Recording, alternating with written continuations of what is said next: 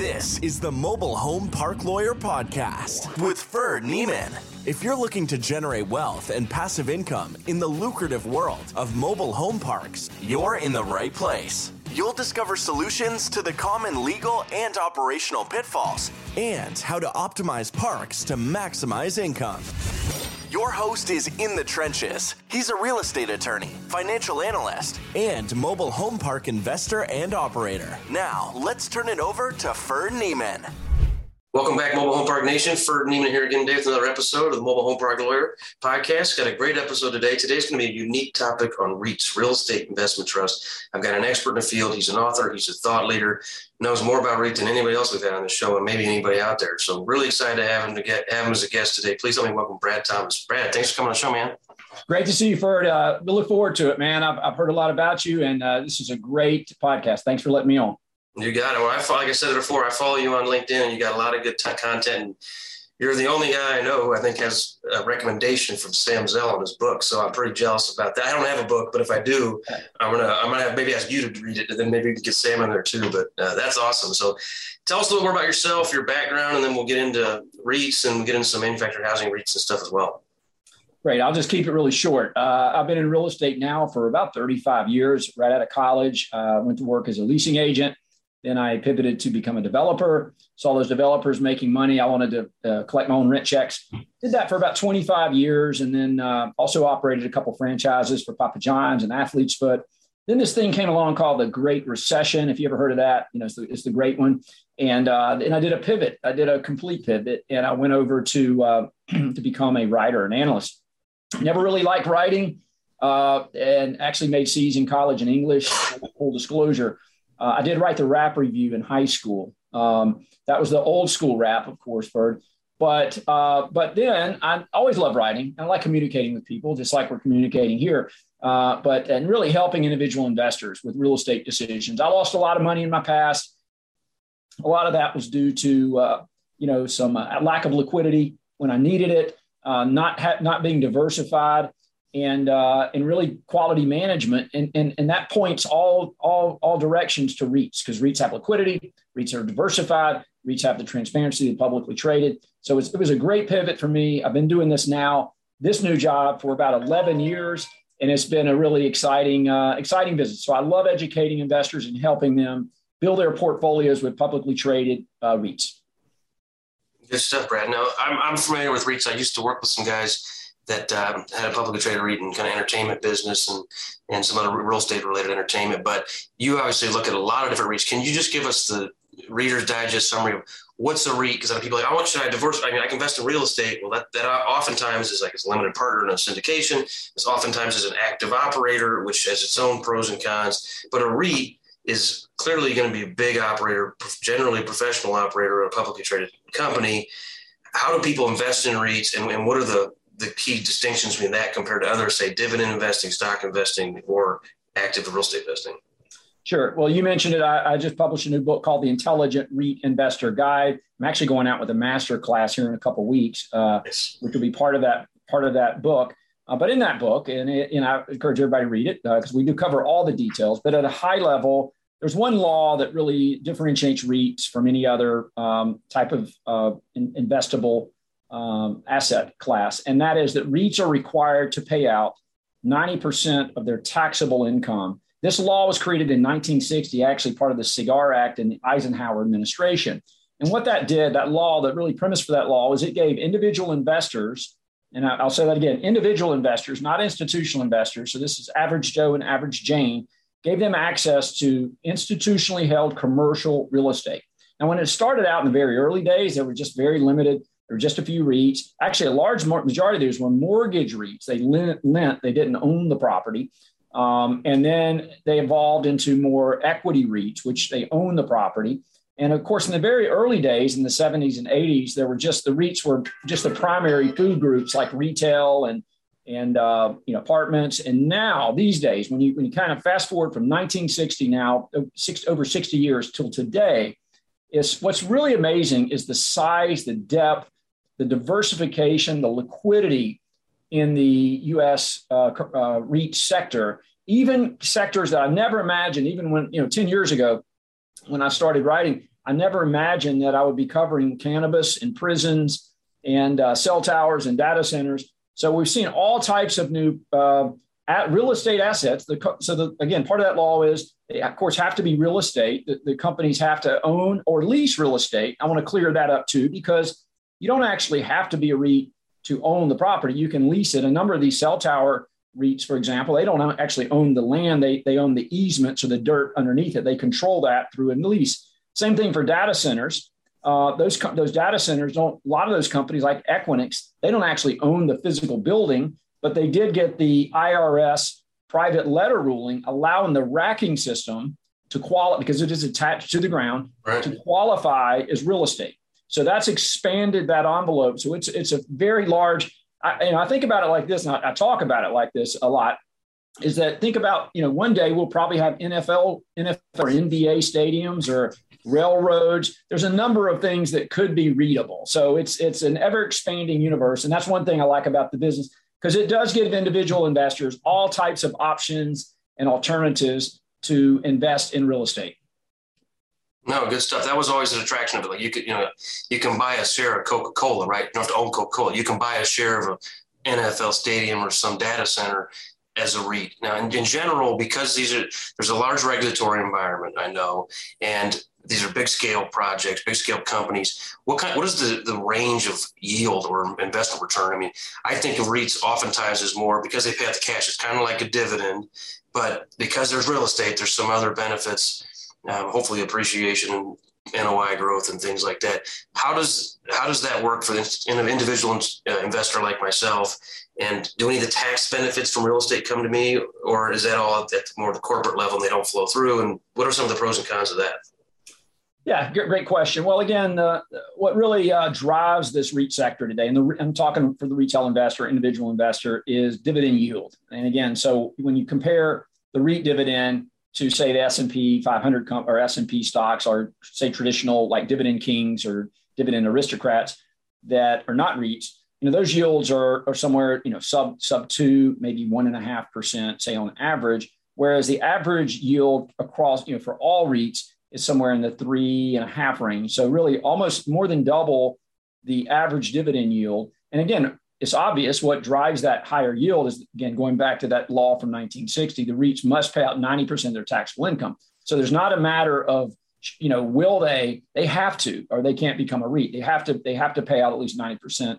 And most pay out by the way 100% of the taxable income. Now one of the things we look for in our in our research of course is we want investors to not only you know, invest because of the yield. Because a lot of investors, not just REIT investors, just stock stock investors in general, they always look at that yield first. But you've got to look to yield safety. How safe is that dividend?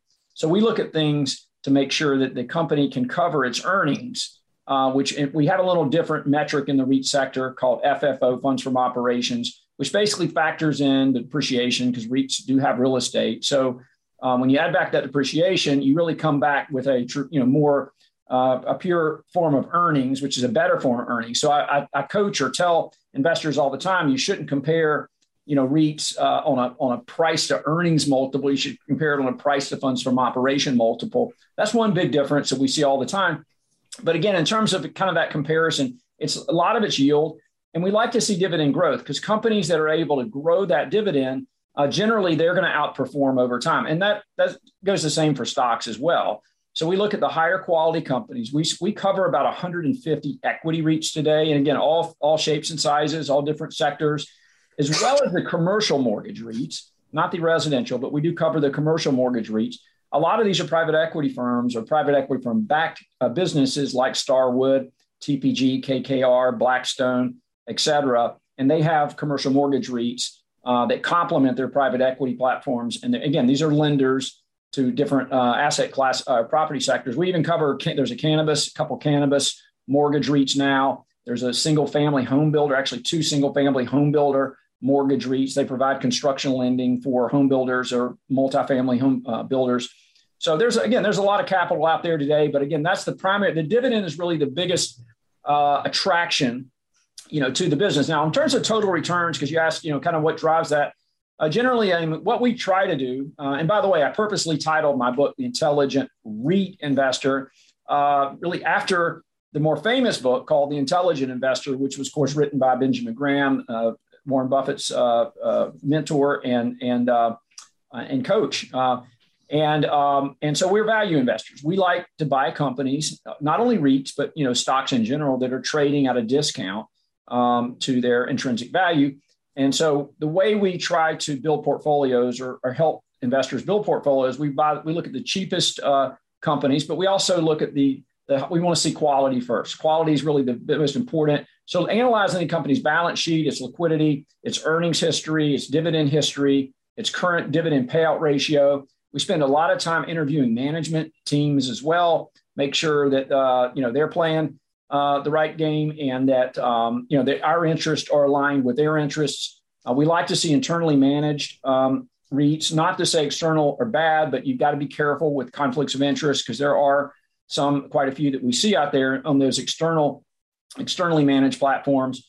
Um, and again, we evaluate the entire company. Uh, we like to build portfolios based on, you know, really the investor's risk profile because every every every investor is going to have his or her on types of profile and what they're looking for. Age obviously has a lot to do with it. The younger the younger generation, like my son, for example, is an NFT investor, which uh, I found that hard to believe. But um, anyway, uh, that's uh, that he's a, obviously a more speculative. Uh, you know, I would even call investor. He's more speculative. I don't. I don't know. he's a gambler.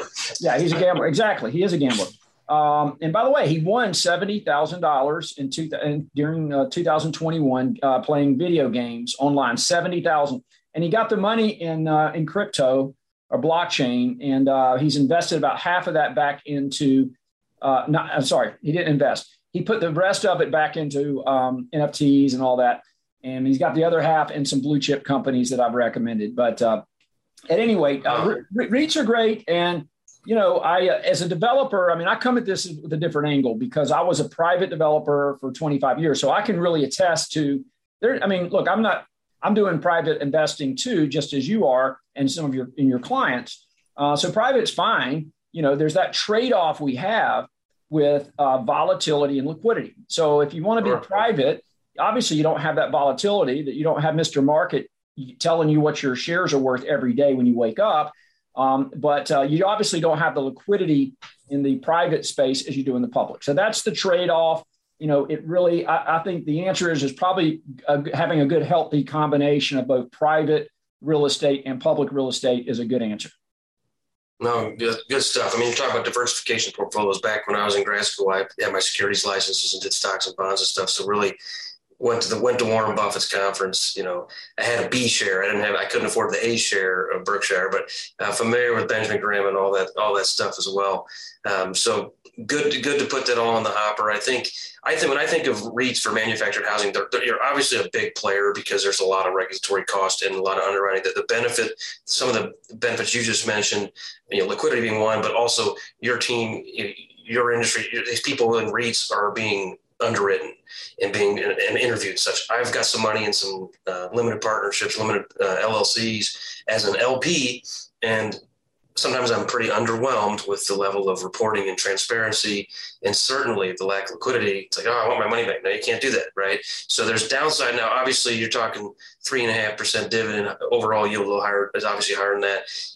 That's not that enticing to a lot of people. Your son is not going to be that jazzed about investing in a REIT, even if it's Sam Zell's REIT, right? So you've got the big players, ELS, you've got Sun, UMH, uh, flagship, I think, on the Toronto real estate exchange. And so I know I've got some clients like maybe we'll one day be a REIT. Now, what, what would you say is the minimum kind of assets under management to make becoming a REIT possible and or worthwhile? Like you got a $30 million portfolio, not going to happen. You got a $100 million portfolio, probably not. Is it, is it a billion? Is it, um, you know, does it depend on what the asset class it is? I'm, I'm curious on that because I feel like I feel like in manufactured housing, the, the REITs that we see have large portfolios of large parks, class A properties that buy and sell at low cap rates, not a lot of upside left in them. It's long term stability and cash flow. And relative to other asset classes, I'm biased, but I think they're going to be better. But you're, you're not going to make a 25 IRR, you're not going to make a 15 IRR, and you probably won't hit 10. Um, is, is what I feel like. Do you, what are your thoughts on some of those topics? Yeah, for sure. So, and I get that question a lot. Um, you know, what size is a good size to go list? And it really comes down to the uh, to the management team. You know, and, and the G and A cost. A lot of companies can't they can't internalize their management until they reach a certain size. Um, but obviously, the benefit to being external uh, or internally managed and having that size is being able to improve your cost of capital. So I think one of the one of the main advantages we see today in the publicly listed side is nobody can it's well there's a few but most companies most private companies today cannot compete with the cost of capital that these public REITs have. It's just, it's not even close. Um, you know, and especially these companies that have investment grade ratings.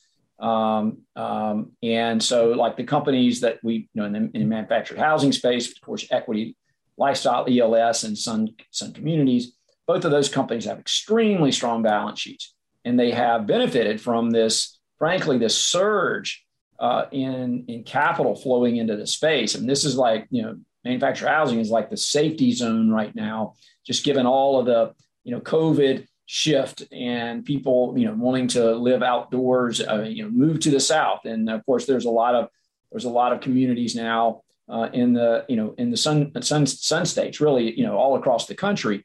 And so all of that capital is really moving there to, to that. And of course, a lot, as you know, a lot of this, I'm sure you talk about this a lot, but a lot of the, the value of owning manufactured housing is, of course, you you basically it's a ground lease, kind of a ground a super ground lease uh, uh, for a quarter of an acre, and it's it's it's certainly uh, uh, it's affordable. You have to have you know housing is is important. You have to have roof and shelter, and you got to pay that you got to pay that ground rent, you know, and so. Um, just that whole demand, supply and demand really is really driving the capital. So the equity cost, so we talk about the weighted average cost of capital, the equity cost and the debt cost for these, especially these larger cap companies.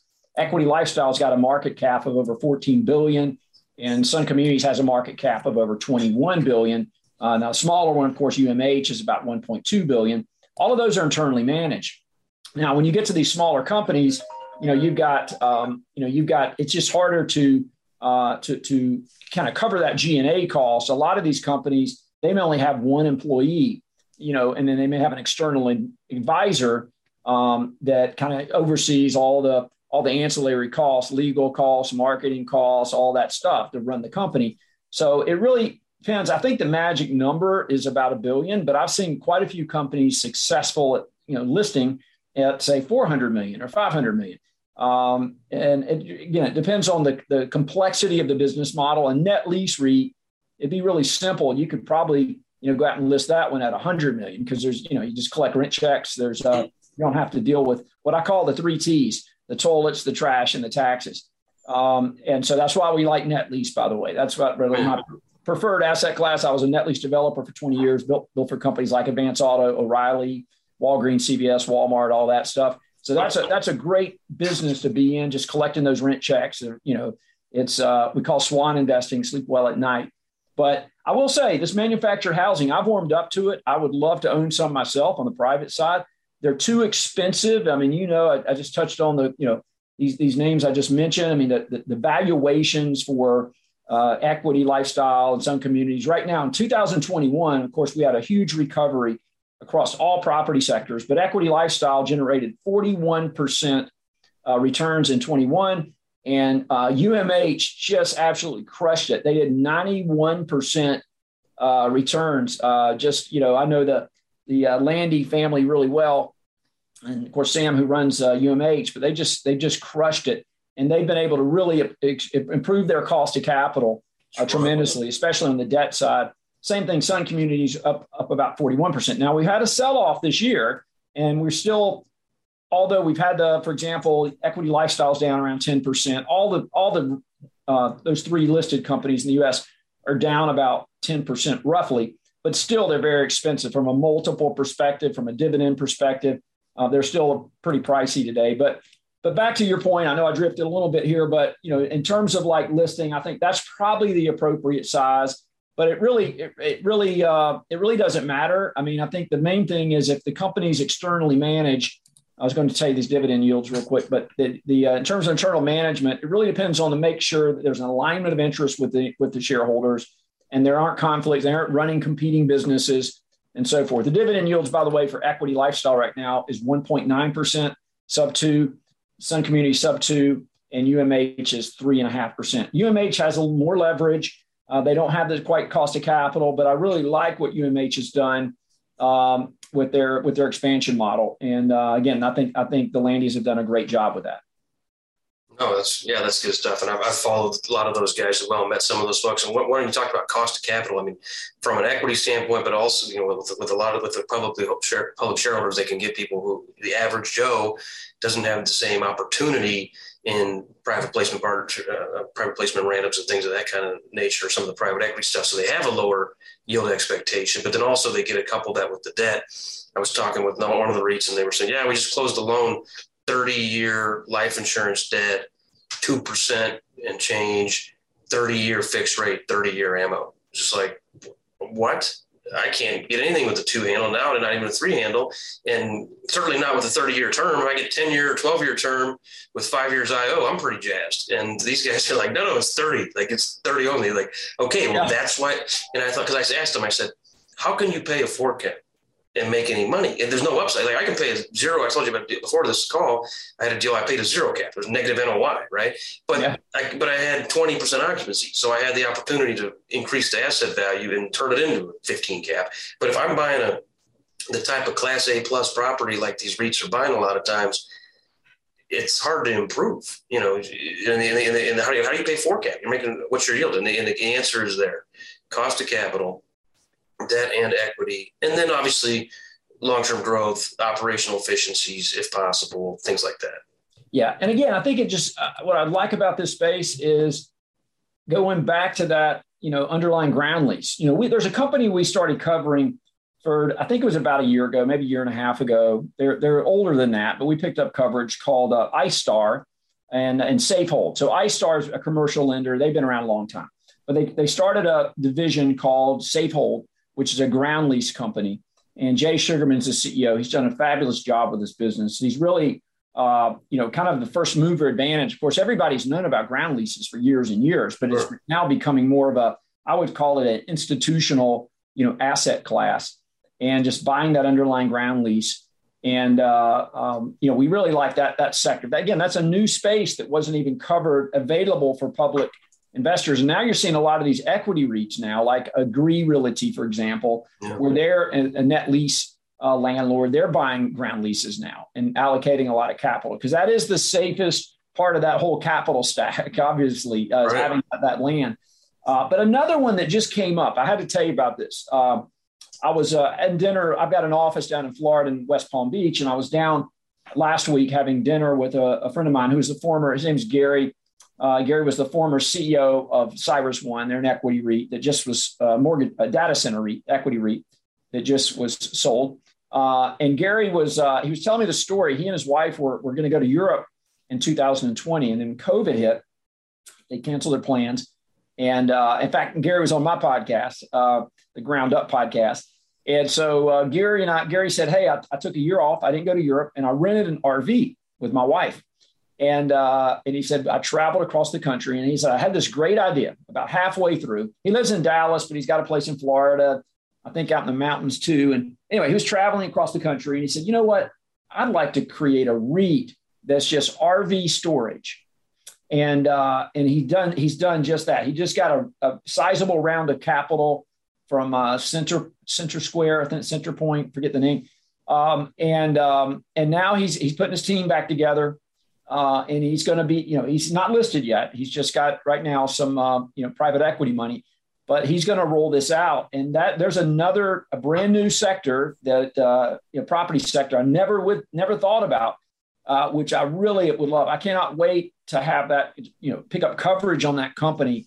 Um, yeah. I wish I could invest in it today. It's, it's an amazing business. He's going to take technology to this. You know, as you know, there's so much uh, technology now. I'm sure even in your sector, in terms of maybe collecting rent, uh, this whole we actually cover prop tech now. It's really fascinating. All the innovation that we're seeing with in technology, And if you think about it, actually, Extra Space was a prop tech company 10 years ago. We didn't call it that, but you know, basically we ripped up the yellow pages and we started utilizing the, these phones, you know, right. to to to uh, you know to lease properties up and um, and coordinate you know customer service things. So uh, Gary's going to take his his uh, technology background uh, together with this uh, this uh, RV storage model. He's going to scale this across the U.S. He's going to become kind of the Marriott of RV storage. So you you pull in there with your storage, and you've already got your your app. You've already selected the beer that's going to be there for you. Know, whatever, whatever you got. I mean, that's telling me it's fascinating. That's a, that's ahead of that's ahead of manufactured housing. I'll assure you that. Uh, we got some, we've got some technology in our space, but I do think you know, pro, you know self storage is higher and you know, RV is higher with you know, yeah. better better marketing, better branding, dynamic pricing, you know, apps, all that stuff. Where you, you don't see that as much in manufactured housing space, but but you know we're, we're kind of our own niche asset. Um, I think we got a lot of the, the, core fundamentals of real estate that are going to be superior than other asset classes. I mean, I'm pretty biased, but I think that's the case. But yeah, I mean, there's other asset classes too. I think that, that sounds like an exciting read. I just had a for our, for, for our fund, we interviewed with a pension fund to you know try to get their capital because they have a low cost of capital, right? And and massive amounts of capital. And they interviewed. Uh, I haven't heard back yet, so hopefully it goes well. But they interviewed about a half a dozen MHP guys and then they they told us who else they're they're interviewing about 10 people. They said they're doing RV, storage, marinas, which makes some sense because Sun owns a bunch of marinas in addition to manufactured housing, and then helicopter leases, which I never even, I never even thought about that. Like, yeah, helicopter lease. I'm like, okay, maybe I should go do that next. But nah, yeah. sounds, that sounds like a high barrier to entry. But uh, yeah. so yeah, it's it, that's it's the new thing, right? I mean, I talked to a client of mine yesterday who he's launching a fund and manufactured housing. And he said he's got a you know bunch of wealthy contacts, and they're like, with one family office, like we get pitched a thousand multifamily funds a year. And I don't like any of them. They're all the same. They're all you know they're all overpriced. Their assumptions are all blah blah blah. But he's like, ooh, tell me more about these trailers. He's like, they're not trailers. They're manufactured housing. But he's like, whatever. Tell me more about this sticky tenant base. Tell me more about the supply demand gap and the you know you know, someone tell me about the entitlement challenge and all these other things. Like, okay, I got your ear. So it's that's part of it, right? Is find something different. You've been able to do that. Find set yourself apart on the you know, analyst and author side as a thought leader in this in a, in a you know niche space, and that's what you know our industry tries to tries to do is you know, be be different than 32 unit apartment complexes. Be different. Uh, than, you know, triple I, I totally agree, and I, I, think you've done a great job with this. By the way, I, I tell all of my kids, my oldest daughter, um, she works at CNBC. Her name's Lauren Thomas. So you Google her. She's if you don't know her, because a lot of people know her when I mention her name. But anyway, she went at, she went to business journalism school. I actually did the what I should have done uh, is you know go to business you know take get a degree in business and journalism. I missed the journalism part, but um, she's at CNBC and she has a niche. She covers retail, and um, you know that's in her sector, and she's become a you know expert in her sector and done a great job uh, there. So I think that's what I tell all my kids. Just find your passion first. You know, that's as you know, you're obviously passionate about what you do, as I am as well. And then you find those niches, find those areas which you can really and become, you know, become the the, the number one person in that, you know, in that sector.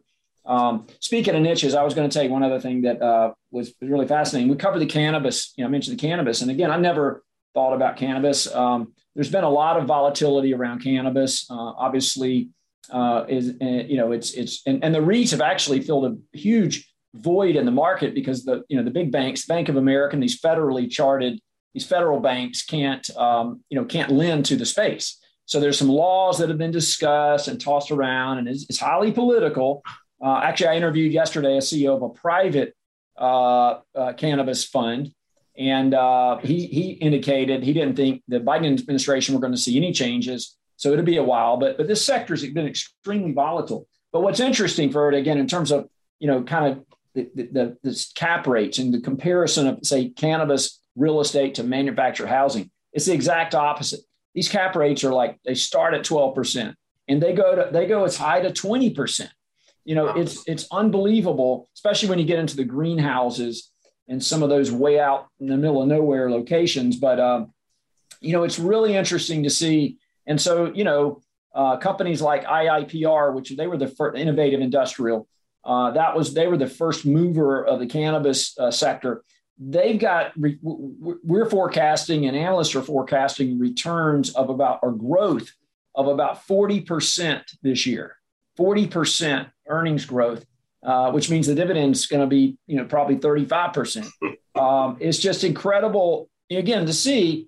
Um, we actually we actually own that one and a couple others uh, out there as well. But um, you know, it's it's definitely you know it's definitely a lot of a lot of uh, diversification uh, and opportunities. But again, back to your sector, manufactured housing is is really the way to go. You know, I would like to be on the private side again. I wish I would have bought ELS or or, or uh, SUI early on, or even UMH. We did own UMH uh, in the past, but it's just the, the, the valuations just don't make any sense right now. So I think the you know the private money is probably the way to go uh, as far as I'm concerned. Yeah, I think you find a good operator. Definitely from a yield perspective, private's definitely the way to go. And as far as the cannabis, I think I'm I'm pushing some business that way because uh, I just evicted three trailers full of uh, greenhouses. So, uh, wow. I'm, uh, so I'm, I'm, sending more to the other business, but. Um, well, we also we also cover the prison sector too, by the way. Oh, good, good. I just I just I was in the field this morning. We got a park in Central Illinois, and the prison is like a mile away. And I was like, we need to get some of the guards as tenants. We need to get them to move in because they you know good jobs and good stable employment base, and hey, that'll keep if, if, if you know the guy next door works at the prison, you're probably not going to be selling drugs. So yeah. in Illinois, marijuana is legal. So it's like I can't tell. I can't really say no. Um, but in general, I prefer for it to not be in the property. but, sure. Um, well, this is great stuff, Brad. I really appreciate your perspective. What any other tips or uh, concepts before we go, and and, if, and, also let us know where we can find you.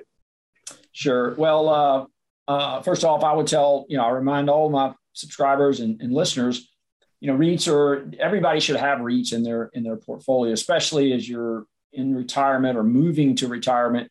Uh, this is a very uh, very stable asset class, especially when you pick the companies that are going to increase their their dividends and grow their dividends. Uh, our core portfolio has returned about 22% annually, called the durable income portfolio.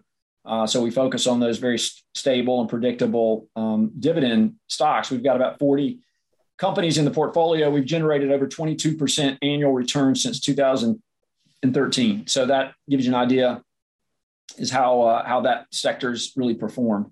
Um, in terms of uh, allocation, we think that investors should have around 10 to maybe even 20%, possibly higher, depending on you know the risk profile of the of the investor. But we think certainly 10% is uh, is is the low end, 20% probably the high end. Again, depending on investor.